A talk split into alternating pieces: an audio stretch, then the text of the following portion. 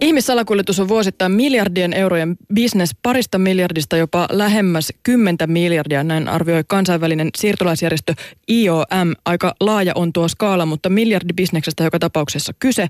Suuri osa Suomenkin tulevista turvapaikanhakijoista käyttää jossain matkansa vaiheessa ihmissalakuljettajien palveluksia. Minkä takia ja minkälaisesta toiminnasta on tarkalleen ottaen kyse? Sitä selvitetään nyt. Tervetuloa puheenpäivään Rajavartiolaitoksen rajaturvallisuusasiantuntija Ilkka Herranen. Kiitos ja hyvää huomenta. Mikä on tällä hetkellä käypä hinta Välimeren ylityksestä Turkista Kreikkaan? No Välimerihän on tietysti sinänsä aika laaja merialue ja hieman erilaisia hintoja siellä esiintyy, mutta jos nyt sitten katsotaan sitä Egeanmeren ylitystä sieltä Turkista Kreikan suuntaan, niin ihan viime viikkojen aikana kun paine sinne merelle on, tai tähän rajaylitykseen on kasvanut, niin sinne on tullut myöskin lisää näitä toimijoita alalle. Ja viime viikkojen aikana hinnat ovat jopa tulleet alaspäin. Siellä on palveluntarjoajia tullut markkinoille lisää ja sellainen 700-800 euroa on nyt se hinta, joka siitä meren ylityksestä tulee maksaa. Tietysti siellä on erilaisia palveluita, että laadukkaampi matka maksaa hieman enemmän kuin sitten tällainen ihan halvin versio. No minkälainen sesonkin aika tämä nyt on ihmissalakuljetusbisneksessä, tämä, kun Eurooppaan saapuu tällaisia hyvin laajoja siirtolaisliikkeitä, jopa niin kuin massoja tai suuria joukkoja. Onko tämä niin salakuljetusbisneksen kannalta hyvää aikaa vai nimenomaan hieman hankalaa, koska ihmiset ylittää myös ihan jalan näitä rajoja? No salakuljetusbisneksen kannalta tämä on erinomaisen hyvää aikaa siinä mielessä, että asiakkaita on varmasti enemmän kuin koskaan aikaisemmin. Ja tämä synnyttää myös tällaisia markkinoille uusia toimijoita, joista on havaintoja meillä myöskin täällä Suomessa, mutta yhtä lailla myöskin tuolla matkan varrella, kun matka sitten suuntautuu yleensä aina sieltä Kreikasta eteenpäin. Hyvin harva näistä sinne Kreikkaan saapuneista ihmisistä haluaa jäädä Kreikkaan, vaan he sitten matkustavat sitä edelleenkin entisen Jugoslavian alueen läpi Kroatian ja sitten, sitten Unkarin, niin kuin olemme, olemme nähneet ja kuulleet, ja sieltä edelleen sitten Itävaltaan ja kohti pohjoista. Ja nyt tämä matka on sangen pitkä ja näitä palveluntarjoajia sitten esiintyy tämän matkan varrella useassa eri, eri paikassa. Mm. Meilläkin on uutisoitu siitä, että Tornion rajalla on jäänyt kiinni useitakin ihmissalakuljettajia tässä viime viikkoina. Tavallisen suomalaisen kansalaisen näkökulmasta se tuntuu hieman järjettömältä, että minkä takia siellä tarvitaan ihmissalakuljettajan apua, kun, kun rajan yli voi tosiaankin kävellä tai mennä vaikka bussilla. Torni on siinä mielessä aivan samanlainen kuin mikä tahansa muukin sisäraja tuolla matkan varrella kohti, kohti Suomea tai Ruotsia tultaessa. Siis Euroopan unionin ja Schengen-maiden välillä, siellähän ei ole rajatarkastuksia ja tämä matka voitaisiin aivan hyvin tehdä normaalisti bussilla tai junalla, jolloin tämä lippu on, on tuota niin, niin selvästi halvempi kuin sitten taas tällaisen järjestäjän tarjoama palvelu. Ja tässä hyväksi käytetään näiden ihmisten tietämättömyyttä ja kenties kouluttamattomuutta ja ymmärtämättömyyttä näistä järjestelyistä – ja sitten täydellä bussiasemalla sitten joku, joku maanmies tai muu henkilö tulee tarjoamaan ja kertomaan, että sinne Suomeen ei ole mahdollista päästä nyt mitenkään muuten kuin minun kyydilläni ja minun kyydilläni se matka maksaa 100 euroa. Ja sitten kun kerätään siitä viideltä tai neljältä henkilöautoon tulevalta jokaiselta se 100 euroa, niin siinä syntyy tällainen tilanne, missä sitten, taikka moni on huomannut, että nyt tässä on tällainen markkina, markkinarako, johon he sitten voivat iskeä. On tullut tällaisia, voisiko luonnehtia jopa pop-up-yrittäjiä. Ja näistä meillä nyt on ihan viime päivinä esimerkkejä tuolla Torniossa ja yhtä lailla myös täällä pääkaupunkiseudulla. Mm, tilaisuus tekee myöskin ihmissalakuljettajan. No tässä yhteydessä voidaan juuri näin sanoa.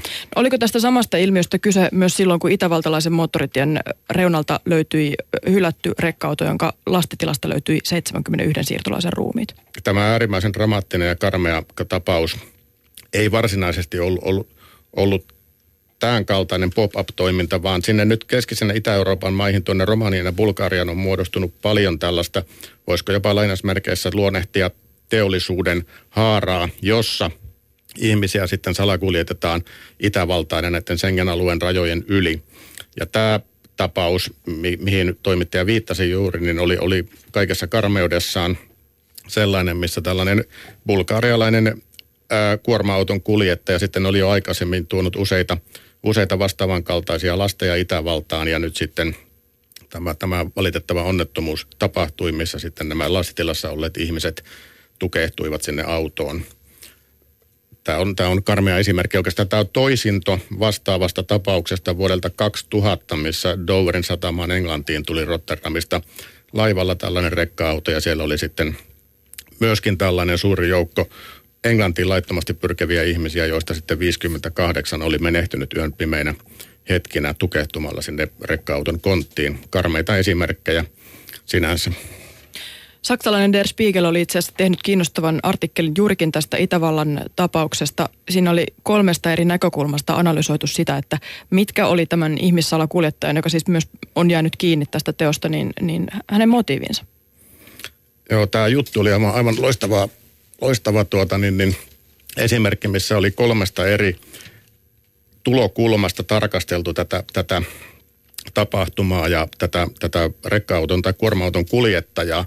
Oliko hän ensinnäkin suuri sankari näiden ihmisten kannalta, joita hän sitten oli jo tosiaan useita lasteja tuonut aikaisemmin Itävaltaan ja mahdollistanut heidän pääsynsä tänne Euroopan unionin lihapatojen ääreen, vai oliko hän sitten toisaalta erinomaisesti perheelleen toimeentulon tuova perheen isä, rakastava perheen isä, joka Bulgariassa, missä se leipä varmasti on aika tavalla kiven alla, niin tuota pystyy tuomaan hyvän, hyvän toimeentulon ja paljon rahaa sinne perheensä käyttöön, vai oliko hän sitten törkeä rikollinen, joka omalla toiminnallaan aiheutti tämän suuren ihmisjoukon kuoleman ja, ja toisaalta toimi vastoin meidän oikeusjärjestelmäämme. Ja tässä artikkelissa erinomaisella tavoin todettiin, että nämä kaikki aspektit sinänsä pitävät paikkansa riippuen siitä tarkastelukulmasta. Mä luin tätä haastattelua valmistellessani tuoreen italialaisteoksen Kuoleman matkatoimisto, jossa siis italialaistoimittajat Andrea Di Nicola ja Gianpaolo Musumecchi oli hyvinkin tarkasti perehtyneet tähän ihmissalakuljetusbisnekseen kansainväliseen sellaiseen haastatelleet myöskin näitä salakuljettajia sekä vankilassa että, että vapaalla jalalla. Ja eräs heidän haastateltavistaan, pakistanilainen välittäjä, sanoi, että kaikki haluavat Italiaan – minä autan heitä, toteutan unelmia. Onko tämä unelmabisnestä myös tämä ihmissalakuljetus? Kysymys on unelmakaupasta, jossa tämä kohdemaa saadaan näyttämään mahdollisimman ruusuiselta ja olosuhteet mahdollisimman haluttavilta ja houkuttelevilta. Ja mitä paremmin tämä unelma pystytään iskostamaan näiden ihmisten mieleen, niin sen enemmän he ovat valmiita maksamaan tästä matkasta ja sen enemmän he ovat myös valmiita riskeeraamaan omaa turvallisuuttaan tämän unelman saavuttamiseksi. Ja nyt tästä unelmakaupasta voidaan yhtä lailla puhua myös Suomen tapauksessa. Meillähän tulee ja päivittäin on tullut viime viikkojen aikana sangen suuria määriä, erityisesti irakilaisia, mutta jossain määrin myös muitakin kansalaisuuksia. Ja tuota, niin, niin, heille on maalattu Suomesta erittäin ruusuinen kuva. Ja nyt näiden muuttovirtojen – kuten tässä tapauksessa Suomen osalta erittäin merkittävä syntyyn vaikuttava tekijä tai niiden virtojen suuntaan vaikuttava tekijä ovat erilaiset huhut, mitkä liikkuvat tuolla ihmisten keskuudessa. Ja samalla tällä tavoin nyt jostain syystä Suomi on saatu näyttämään paremmalta kenties kuin se todellisuudessa onkaan. Ei, ei, ei. Jokainen, joka meillä täällä Suomessa on elänyt, tietää, minkälainen yhteiskunta tämä on, eikä täällä välttämättä niin helposti se toimeentulo kenellekään lohkea, mutta, mutta tämän kaltaisista unelmista on kysymys. Mm. No jos nyt selvitetään se, että miten näihin ihmisiin, jotka näihin salakuljettajien palveluksiin turvautuvat, kuten sanottua, niin on arvioitu, että iso osa, jopa valtaosa Suomeen saapuvista nyt turvapaikanhakijoista on jossain matkansa vaiheessa maksanut näille ihmissalakuljettajille, niin jonkin verran on keskustelussa näkynyt sitä, että tässä on todiste siitä, että tänne nyt tulee rikollisia. No näiden tulijoiden leimaaminen miksikään rikolliseksi niin on, on kyllä aika tavalla tuota, niin, niin turhaa tai tuulesta temmattua. Mutta se, että he ovat sitten olleet tekemisissä jossain vaiheessa rikollisten kanssa, niin, niin se on aika ilmeistä. Toisaalta sitten se, että meidän oikeusjärjestelmämme arvioi nämä tuota järjestäjät rikollisiksi, mutta yhtä lailla niin kuin tuossa jo kävi ilmi, niin näiden tulijoiden kannalta nämä meidän rikollisina pitävät ihmiset ovat, ovat näille onnettomille köyhille ihmisille, jotka sitten kaik, kaikkia keinoja käyttäen pyrkivät tänne meidän, meidän maihimme, niin tuota, ne ovat sankareita. He pystyvät takaamaan tämän heidän matkansa, joka muutoin ei olisi mahdollista. Mm. Öm, puhutaan hetken päästä hieman tarkemmin siitä, että minkä takia se ei muuten olisi mahdollista. Öm, mutta konkreettisesti käytännössä nyt iso osa tänne Suomeen tulijoista on lähtöisin Irakista ja Afganistanista. Tietysti Syyriasta tulee tällä hetkellä Eurooppaan paljon ihmisiä. Käytännössä, mis, mitä se apu on ja missä kohtaa sitä voitaisiin tarvita? Mikä on se hankalin vaihe matkassa, jos esimerkiksi puhutaan siitä Irakista tai Afganistanista? No nämä molemmat maat on kohtuullisen kaukana Suomesta ja sieltä on, on ihan lentoteitsekin varsin pitkä matka tulla Suomeen. Saati sitten, että matka tehdään maitse – Ja tuota, siellä ei ole sen kaltaista infrastruktuuria esimerkiksi, mikä meillä on. Meillä on Euroopassa, siellä joudutaan tekemään matkaa bussilla, kävellen, junalla, junalla kenties jollain eläinvetoisellakin kulkupelillä. Ja matka on siis hyvin pitkä ja vaivalloinen. Ja nyt nämä järjestäjät on, on tämän pitkän matkan varrella niin hyvin monilaisia palveluita tuottajia, tuottavia henkilöitä tai organisaatioita. Ja tuota, tämä matka on jaettu hyvin, tai jak, se jakautuu ihan luonnostaan hyvin lukuisiin tällaisiin pienen pienempiin osamatkoihin, joissa sitten joku järjestää autokyydin 50 kilometriä, joku järjestää sitten vaikka jonkun metsän läpi kävelyn 20 kilometriä ja näitä pa- osa palveluita koostuu tähän matkaan hyvin, hyvin lukuisa joukko. Mm, nyt jos puhutaan rajaturvallisuuden näkökulmasta, niin nythän käytännössä moni on ylittänyt rajan kävellen. Esimerkiksi Serbiasta Unkariin. No nyt tuo reitti on suljettu, Unkari rakensi aidan, mutta, mutta mikä tässä on, on hiem, isoin haaste tällä hetkellä rajavalvonnalle? Onko se tullut yllätyksenä tämä tilanne ja, ja kumpi siinä on itse asiassa suurempi haaste se, että ihmisiä tulee ylipäätään ulkorajojen yli, joko virallisia tai epävirallisia rajanylityspaikkoja käyttäen, vai se, että ihmiset pääsevät sitten Euroopan sisäpuolella nyt kulkemaan vapaasti? No tämä on tietyllä tavoin sellainen ilmiö, mikä ei ole missään tapauksessa uusi rajaviranomaisille, mutta tämä mittakaava, mihin olemme tänä vuonna ja erityisesti nyt sitten heinäkuun jälkeen törmänneet, on ollut hienoinen yllätys. Tietysti suurin haaste rajaviranomaisille eurooppalaisessa kontekstissa on se, että ulkorajat pystyttäisiin turvaamaan ja valvomaan mahdollisimman hyvin ja sitten takaamaan, että täällä sisärajojen yli liikkuvat ihmiset on, on tiedossa ja tiedetään, minkä, minkälaisia ihmisiä tänne on tullut. Ja tämä on nyt se, voisiko sanoa, suurin ongelma, mikä konkretisoituu tuolla suurimpien virtojen vastaanottomaissa, eli käytännössä Kreikassa ja Italiassa, mutta jossain määrin myös Unkarissa – näiden maiden viranomaiset ovat niin suurten haasteisten ja niin suurten suuren työmäärän edessä, että he eivät ole kyenneet siellä sitten tekemään näitä ensivaiheen rekisteröintejä eikä henkilöllisyyden selvittämisiä. Ja nyt meillä on faktisesti Euroopassa kymmeniä tuhansia, ellei satoja tuhansia ihmisiä, jotka, joista ei ole mitään tietoa, ketä he ovat. Mm. No salakuljetusverkostojen toiminta on hyvin organisoitua. Saattaa muistuttaa jopa laillisen matkatoimiston toimintaa tai kytkeytyä jopa ihan suoraan tällaisiin laillisiin matkatoimistoihin siinä mielessä, että kohdemaista on paljon tietoa, sitä analysoidaan tarkasti, tilanteita myöskin seurataan ja näitä matkoja myös markkinoidaan. Myös myöskin sosiaalisessa mediassa ilmeisen avoimestikin. Suomessakin sai huomiota tapaus, jossa eräällä sivustolla matkoja Välimeren yli markkinoitiin kuvalla Silja Serenade-risteilijästä.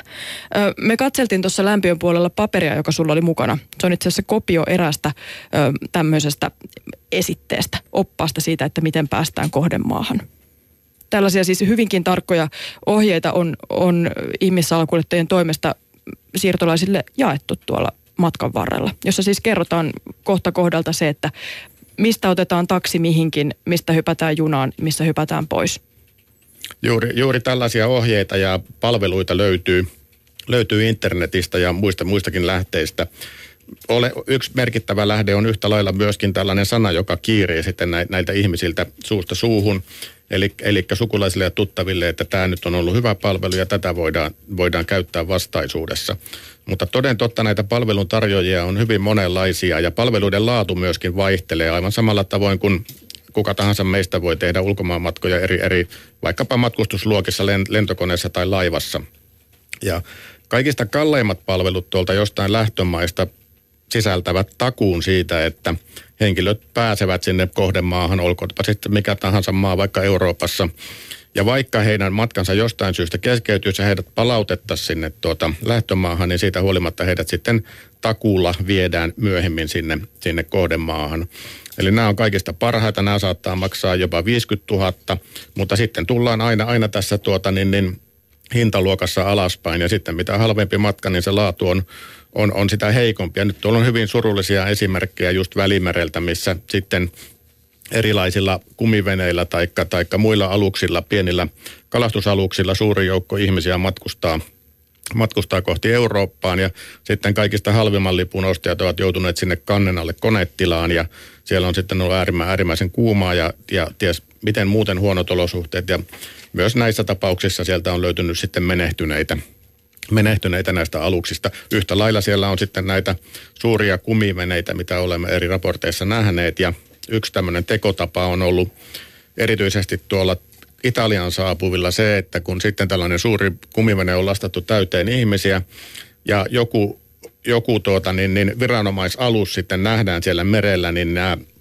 järjestäjät puhkovat sen kumiveneen siten, että ihmiset joutuvat veden varaan ja se on tällainen meripelastustapahtuma, jossa sitten on, on kysymys elämästä ja kuolemasta ja valitettavasti useissa tapauksissa kuolema ehtii ensin. Mm.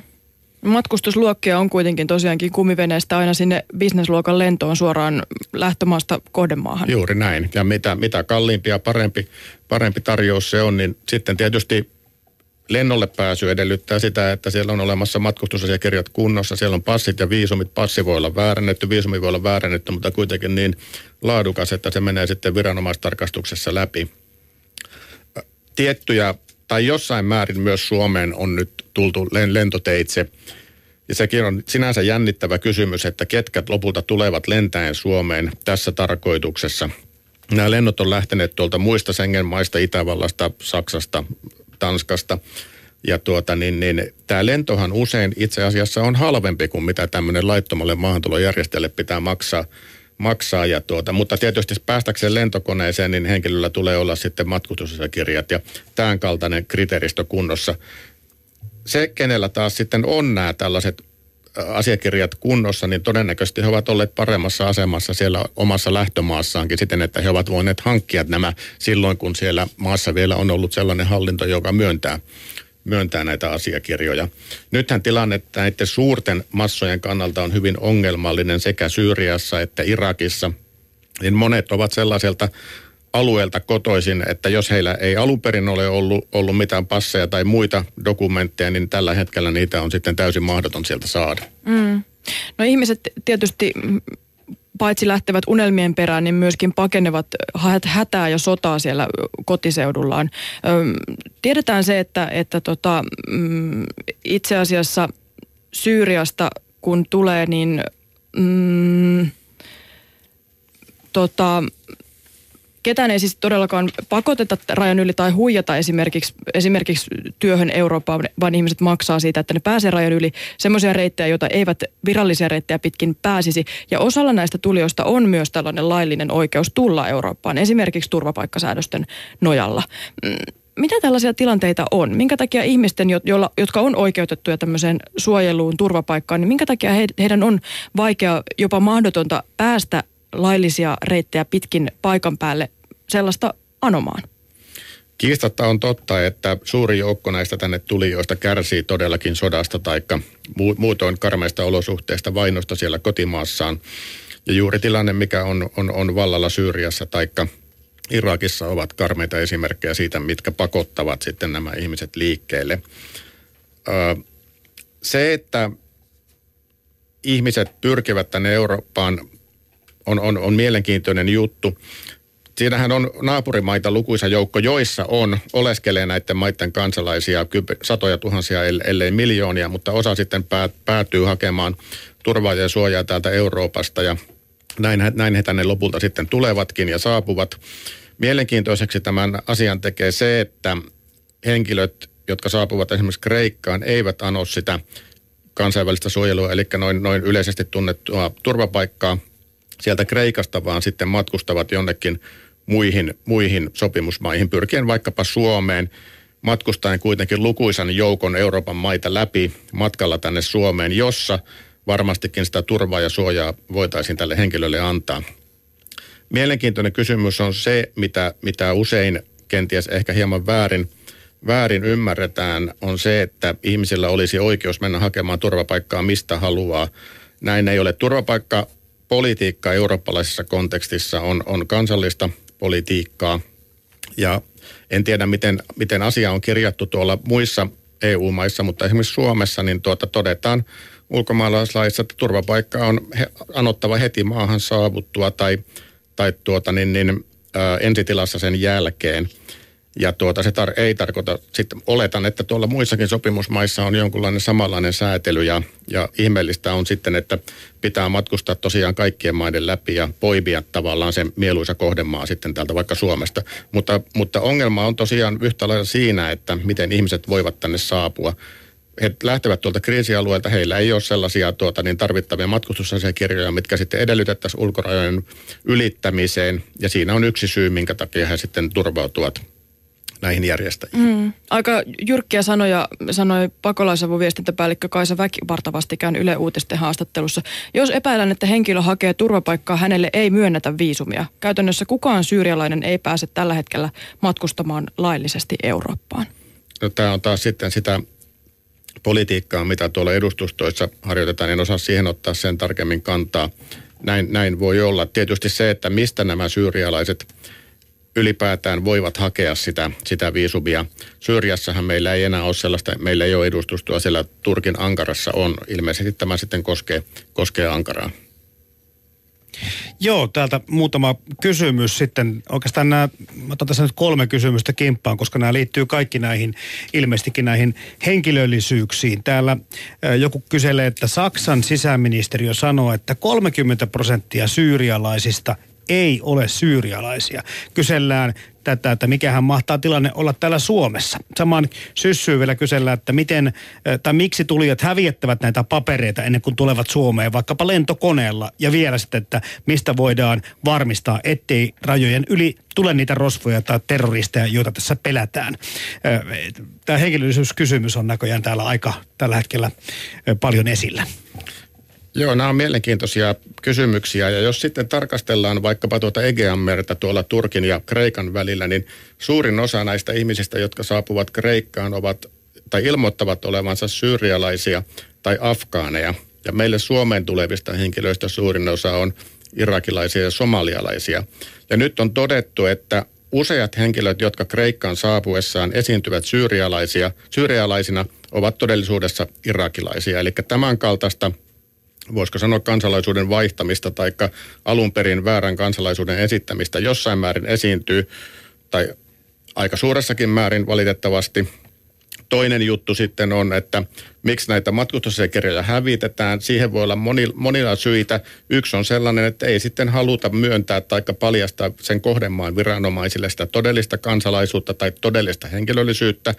Näitä syitä tietysti voi olla paljon ja näitä voidaan aina arvailla, mutta tämä on todettu yhdeksi syyksi. Toisaalta sitten kun katsotaan meille Suomeen saapuneita, esimerkiksi irakilaisia, niin vaikka heillä tänne saapuessaan ei mitään dokumentaatiota ole, niin ainakin osa näistä ihmisistä sitten on pystynyt sen oman passinsa tai jonkun muun henkilökorttinsa tilaamaan sieltä kotimaasta tai jostain tuolta matkan varrelta, minne se on jätetty ja se on sitten jälkeenpäin löytynyt.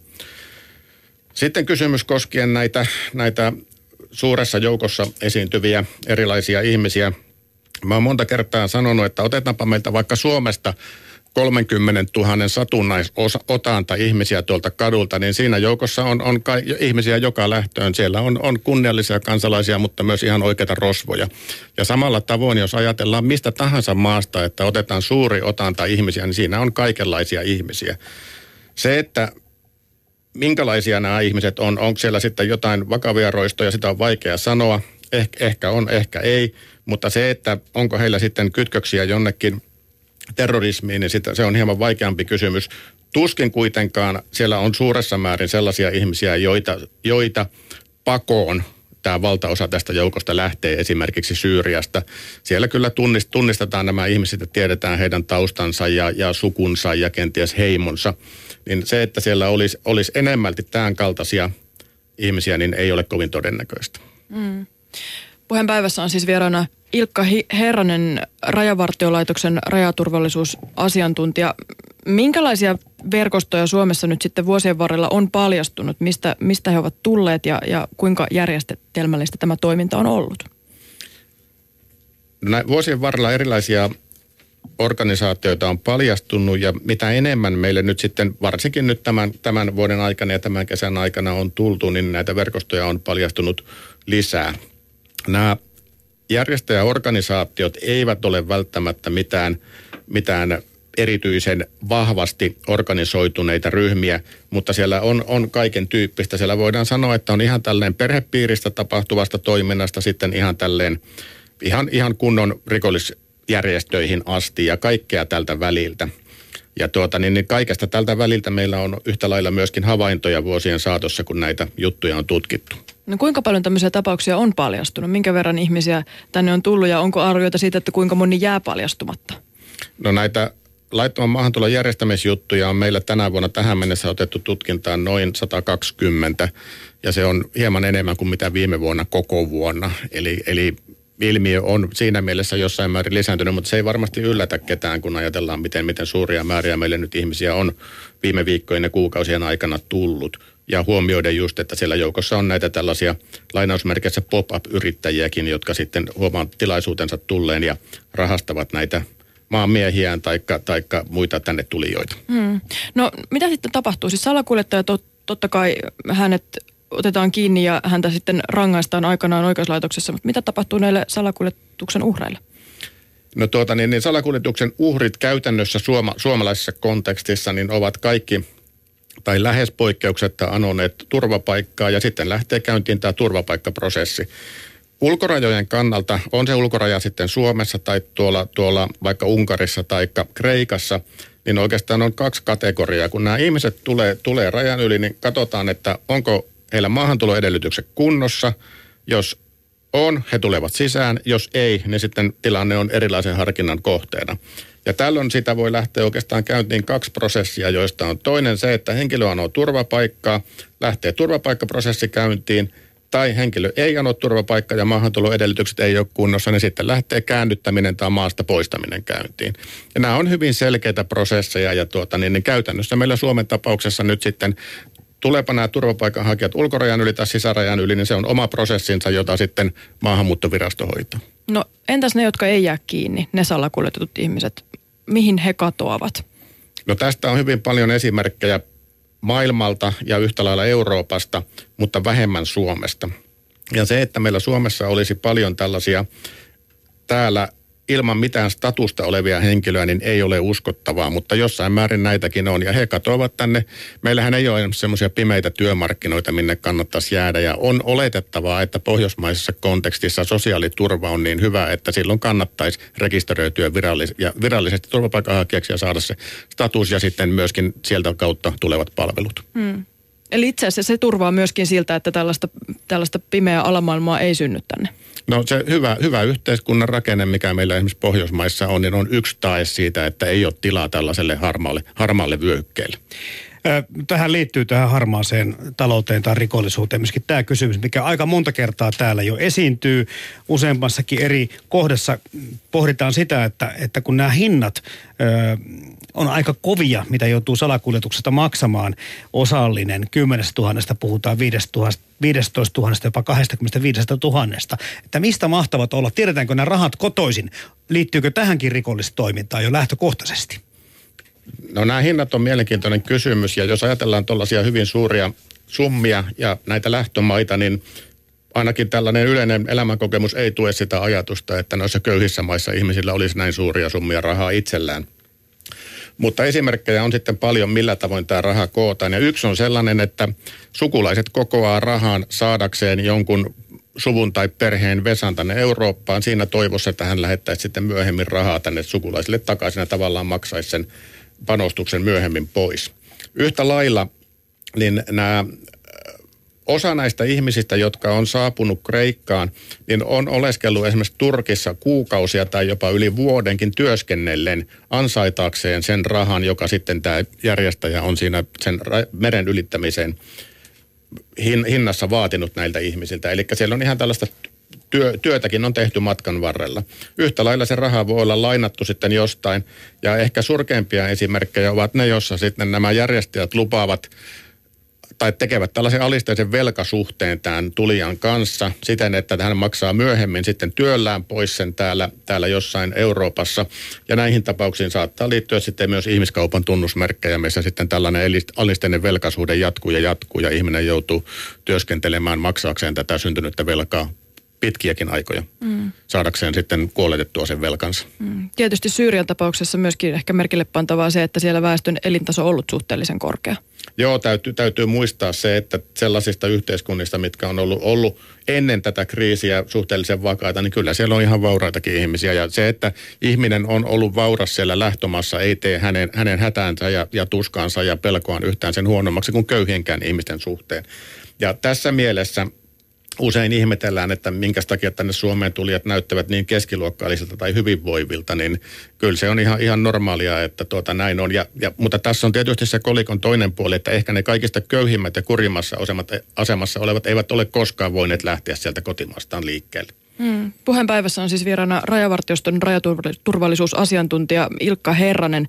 Sä olet työskennellyt näiden teemojen parissa jo 15 vuoden ajan itse asiassa hyvinkin pitkään. Kiertänyt myös siellä, mistä pakolaiset lähtee näille epätoivoisille matkoilleen kohti Eurooppaa, kohti parempaa elämää. Afrikassa, Aasiassa muun muassa. Kyllä, tämä pitää paikkansa. Minkälaista työtä tämä on? No, tämä on hyvin tuota, niin, niin, mielenkiintoista työtä usein sitten tietysti nämä kohdemaat, missä siellä ollaan ja liikutaan, niin on, on hyvinkin hämmentäviä, että siellä joutuu näkemään sellaista kurjuutta, mitä ei kukaan varmasti haluaisi nähdä, mutta tuota, niin kyllä se tietyllä tavoin myös sitten palkitsee ja avartaa, avartaa näkemystä, mistä tätä asiaa tarkastellaan. Mm. No onko se, millä tavalla se on muuttanut käsitystä siitä, että mikä tämän ilmiön ongelman ydin on? No kyllä se on tietysti auttanut ymmärtämään sitä, että ihmiset todellakin tulevat kurjista olosuhteista ja suure, suuresta hädästä. Ja heidän sitä hätäänsä ei missään tapauksessa pidä väheksyä. Ja kyllä köyhyys ja tällainen taloudellinen eriarvoisuus on, on ehkä se suurin voima, joka sitten pistää nämä ihmiset liikkeelle. Tietysti nyt viime aikoina on ollut näitä erilaisia sotia ja kriisejä, jotka siihen tällaisen köyhyyteen yhdistettynä niin sitten synnyttää näitä virtoja. Mm, mit, mitkä asiat on semmoisia, mitä on vaikeinta omassa työssä käsitellä? No tietysti, jos tuolla, tuolla maailman turuilla ja toreilla on sitten nähnyt tällaista hyvinkin, hyvinkin julmaa, julmaa hyväksikäyttöä tietyissä yhteyksissä, niin tuota, sellainen aiheuttaa surua kenelle tahansa ja yhtä lailla myös näin virkamiehelle. Mm. No niin kuin sanottua, meillä poliitikot on aika selkeästi linjanneet, että kysymys ei enää ole siitä, että haluammeko me, että tänne tulee siirtolaisia, vaan siitä, että teemmekö tilanteen helpoksi vai vaikeaksi ja tehdäänkö sitä vastakkainasettelun vai yhteistyön kautta. Ja tietysti, niin kuin tässäkin on ollut puhetta, niin tämä turvapaikka-asia on paitsi ihmisoikeus, niin myöskin turvallisuuskysymys useiden maiden tiedustelupalvelut on jo vuosia varoittanut omissa raporteissaan siitä, että ihmissalakuljetus- ja terroristijärjestöillä on yhteyksiä. Ja myöskin se, että kun on tämmöinen maanalainen matkatoimisto toiminnassa valtavassa mittakaavassa maailmassa, niin välttämättä kaikkien aikeista ei voi olla takeita, koska niitä ei virallisesti ole olemassakaan näitä matkalaisia. Minkä takia tästä on kuitenkin niin vaikeaa saada loppu tästä ilmiöstä? No niin pitkään kuin tällaista painetta tuolta köyhemmistä maista tänne vauraampiin maihin on, niin, on, niin tätä on hyvin vaikea lopettaa. Yhtä lailla niin pitkään kuin sotia ja tällaisia tuota kriisejä esiintyy, niin tätä on vaikeaa tai mahdotonta lopettaa. Se, että me pystyttäisiin tuomaan taloudellinen tasa-arvo siinä mielessä kaikkiin maihin, että ei olisi tällaisia köyhiä maita, joista ihmiset lähtee sitten leveämmän leivän perään, niin olisi yksi, yksi tavoite, mutta ehkä tällainen – tehtävä, joka on mahdotonta toteuttaa. Yhtä lailla, jos pystyttäisiin estämään sodat ja tällaiset kriisit, niin se olisi toinen, millä voitaisiin estää tätä toimintaa, mutta sekin tuntuu olevan ehkä, ehkä toivoton, toivoton tapaus. Niin kuin tuossa totesit, niin on esimerkkejä siitä, miten terroristit ovat rahoittaneet omaa toimintaansa myös tällä, ja me emme koskaan tiedä, minne, minne ne rahat esimerkiksi sitten siellä Syyriassa tai Irakissa lopulta päätyvät – rahojen seuranta on, on äärimmäisen vaikeaa. No onko sulle tullut oivalluksia sen suhteen, että mitä tälle asialle voisi tehdä, tätä tilannetta voisi jollain lailla helpottaa. Tässä kirjassa Kuoleman matkatoimisto, josta olen tässä jo maininnut, niin toimittajat syyttävät ensinnäkin sitä, että Euroopan siirtolaispolitiikka on hyvin hajanaista ja vaihtelee eri jäsenmaissa hyvinkin äärilaidasta toiseen. Ja he ehdottavat tämmöistä kolmen kohdan operaatiota – ihmissalakuljetuksen kitkemiseksi. Siihen kuuluu tukahduttaminen, ehkäiseminen ja suojeleminen. Ja tämä ensimmäinen tarkoittaisi esimerkiksi kovia ja yhdenmukaisia rangaistuksia näille salakuljettajille, jotka jäävät kiinni. Tarkoittaisi tiiviimpää kansainvälistä yhteistyötä, myöskin tiiviimpää tiedonvaihtoa läpikulkumaiden viranomaisten kanssa. Ehkäisy tarkoittaisi tiedon levittämistä lähtömaissa, ehkä juuri sitä, että huhuja ei niin paljon liikkuisi tai niiltä katkottaisiin siipiä. Ja myöskin sitä, että laillisten matkustuslupien hakeminen olisi helpompaa, että ei tarvitsisi lähteä näille vaarallisille matkoille ihmissalakuljettajien armoille. Ja sitten suojelu tarkoittaisi haavoittuvassa asemassa olevien suojelemista EUn yhteisin varoin, esimerkiksi Välimeren humanitaarisella operaatiolla. Miltä nämä ehdotukset kuulostaa? No nämä kuulostaa hyvin, hyvin järkeviltä ehdotuksilta sinänsä. Perinteisestihan, jos on, on verrattu esimerkiksi huumekauppaa ja sitten tätä laittoman maahantulon järjestämistä, niin siellä huumekaupan puolella on ollut ö, maksimaaliset rangaistukset ja tuota kiinnijäämisriskikin kohtuullisen suuri. Ja sitten pitkässä juoksussa tarkasteltaessa tätä laittoman maahantulon järjestämistä, niin rangaistukset on ollut minimaalisia ja kiinnijäämisriskikin myös sangen pieni, niin se on osittain sitten tuota, niin, niin myöskin lisännyt tämän bisneksen houkuttelevuutta. Eli tietyllä tavoin, jos rangaistuksia pystyttäisiin toisaalta nyt ihan viime vuosina, niin voisiko sanoa rangaistuspolitiikka eurooppalaisessa kontekstissa ja ihan maailmanlaajuisestikin on muuttunut ja on, on pikkuhiljaa saatu sitten myös näissä tapauksissa hieman kovempiakin rangaistuksia näille rikollisjärjestöjen edustajille. Yhtä lailla tämä ehkäisy siinä mielessä, että levitettäisiin oikeaa tietoa tuolla lähtömaissa, niin on, on ehdottoman kannatettavaa. Ja tällä tavoin sitten syötäisiin tai leikattaisiin tavallaan niitä mahdollisuuksia näiltä järkkäreiltä sitten, niin levittää tällaisia perusteettomia ja liian ruusuisia kuvia lähtömaista. Tätä, tätä tämän tyyppistä koulutusta on, on, on ollut itsekin tekemässä muun muassa Nigeriassa. Kiersimme siellä ympäri maata ja kerroimme sitten niistä riskeistä, mitä tuo matka saattaa sisältää. Ja maaperä oli erittäin otollinen ottamaan tätä tietoa vastaan. Tietysti jos ajatellaan Nigeria tai mitä tahansa muitakin näitä lähtömaita, niin ne on äärimmäisen suuria ja vaikea, vaikeasti tavoiteltavia. Ja se, että se sana siellä sitten leviäisi kaikille, niin on lähes mahdotonta. Toisaalta sitten niin näiden onnettomien köyhien ihmisten, jotka joutuvat sitten näiden järjestäjien armolle ja hyvinkin riskaabelin matkan, matkan päälle, niin totta kai heitä pitäisi sitten viimeistään täällä perillä, perillä pyrkiä suojelemaan. Että nämä on, nämä on hyviä, hyviä näkökulmia. Toisaalta sitten se, että miten tänne pyst- Eurooppaan tai, tai jonnekin muihin kohdemaihin pystyy laillisesti muuttamaan, niin sekin on yksi iso kysymysmerkki. Ja pitäisikö meidän sitten jollain tavoin harkita, että voisimme laajentaa tällaisten laillisten maahanmuuttokeinojen variaatiota ja keinoja. Se on yksi sellainen kysymys, mihin kenties sitten tulevaisuudessa joudutaan myös ottamaan kantaa. Puheenpäivässä on siis ollut vieraana äh, Rajavartiolaitoksen rajaturvallisuusasiantuntija Ilkka Herranen. Miten työ nyt Suomessa sitten käytännössä jatkuu? No tietysti pyrimme, pyrimme vastaamaan tähän haasteeseen, mikä meillä on, meillä on täällä käsillä. Ja tämä on, tämä on hyvin suuri, suuri kysymys meille kansallisesti ja myös Euroopan laajuisesti, että millä tavoin näiden ihmisten kohtalo täällä saadaan ratkaistua. Ja tuota, niin, niin tilanne on se, että tämä täytyisi ratkaista mahdollisimman pienin tuota inhimillisin kärsimyksin ja sitten toisaalta myöskin siedettävin yhteiskunnallisten, y- yhteiskunnallisin kustannuksin siten, että tuota, nämä talouden haasteet, mitkä meillä on valitettavasti nyt sattunut yhtä aikaa tämän tällaisen inhimillisen kriisin kanssa, niin tuota, aset, asettaa meidät suurten haasteiden eteen ja, ja jollain tavoin tämä on, on ratkaistava. Tämä on tietysti pallo on poliitikoilla, jotka sitten kantavat päävastuun asiasta. Kiitos vierailusta puheenpäivässä. Kiitos.